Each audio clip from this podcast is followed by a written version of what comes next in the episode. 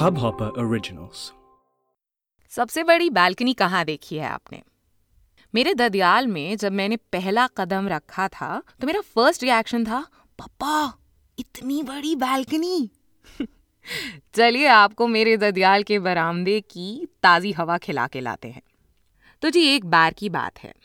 District Jalaun के एक छोटे से कस्बे के एक बड़ी सी कोठी में लाइट चली गई।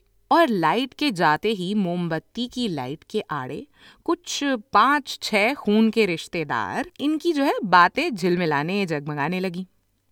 मगर खून चूसने वाले खून के रिश्तेदार भी इस मोमबत्ती की लौ की तरफ़ बहुत तेज़ी से खिंचे चले आ रहे थे।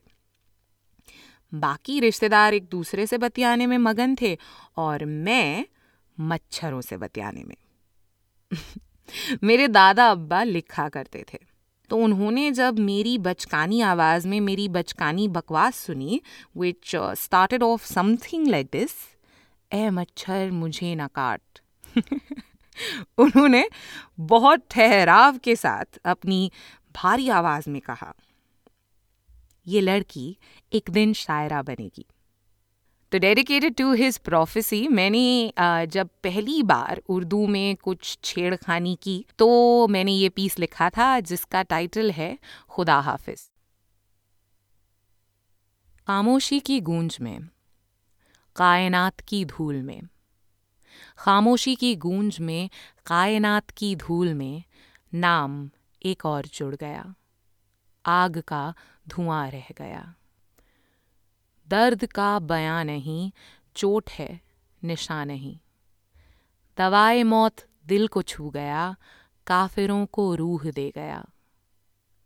हर कदम की आहट से, सब दिलों की चाहत से। हर तरह से दूर हो गया, तू खुदा का नूर हो गया, तू खुदा का नूर हो गया। मेरे जान पहचान के एक शायर ने कहा है कि हर मिलना मुलाकात नहीं होती। सो इफ़ यू प्रेफर मिलना तो D M me at the rate Jamuni on insta और find Sabika Muzaffar that is S A B I K A M U Z A double F A R on Facebook और अगर मुलाकात की फिराक है तो इंस्टा और Facebook पे मेरी परफॉर्मेंसेज और वर्कशॉप्स के अपडेट्स मिलेंगे और जल्द ही हम आपसे मुलाकात करेंगे। I hope you enjoyed this Hubhopper original podcast. If you want to get started with your own show, please do get in touch. We'd love to have you on board. Send an email to info at hubhopper.com. That's info at hubhopper.com, and we'll get back to you in a flash. We're looking forward to creating some great audio content together.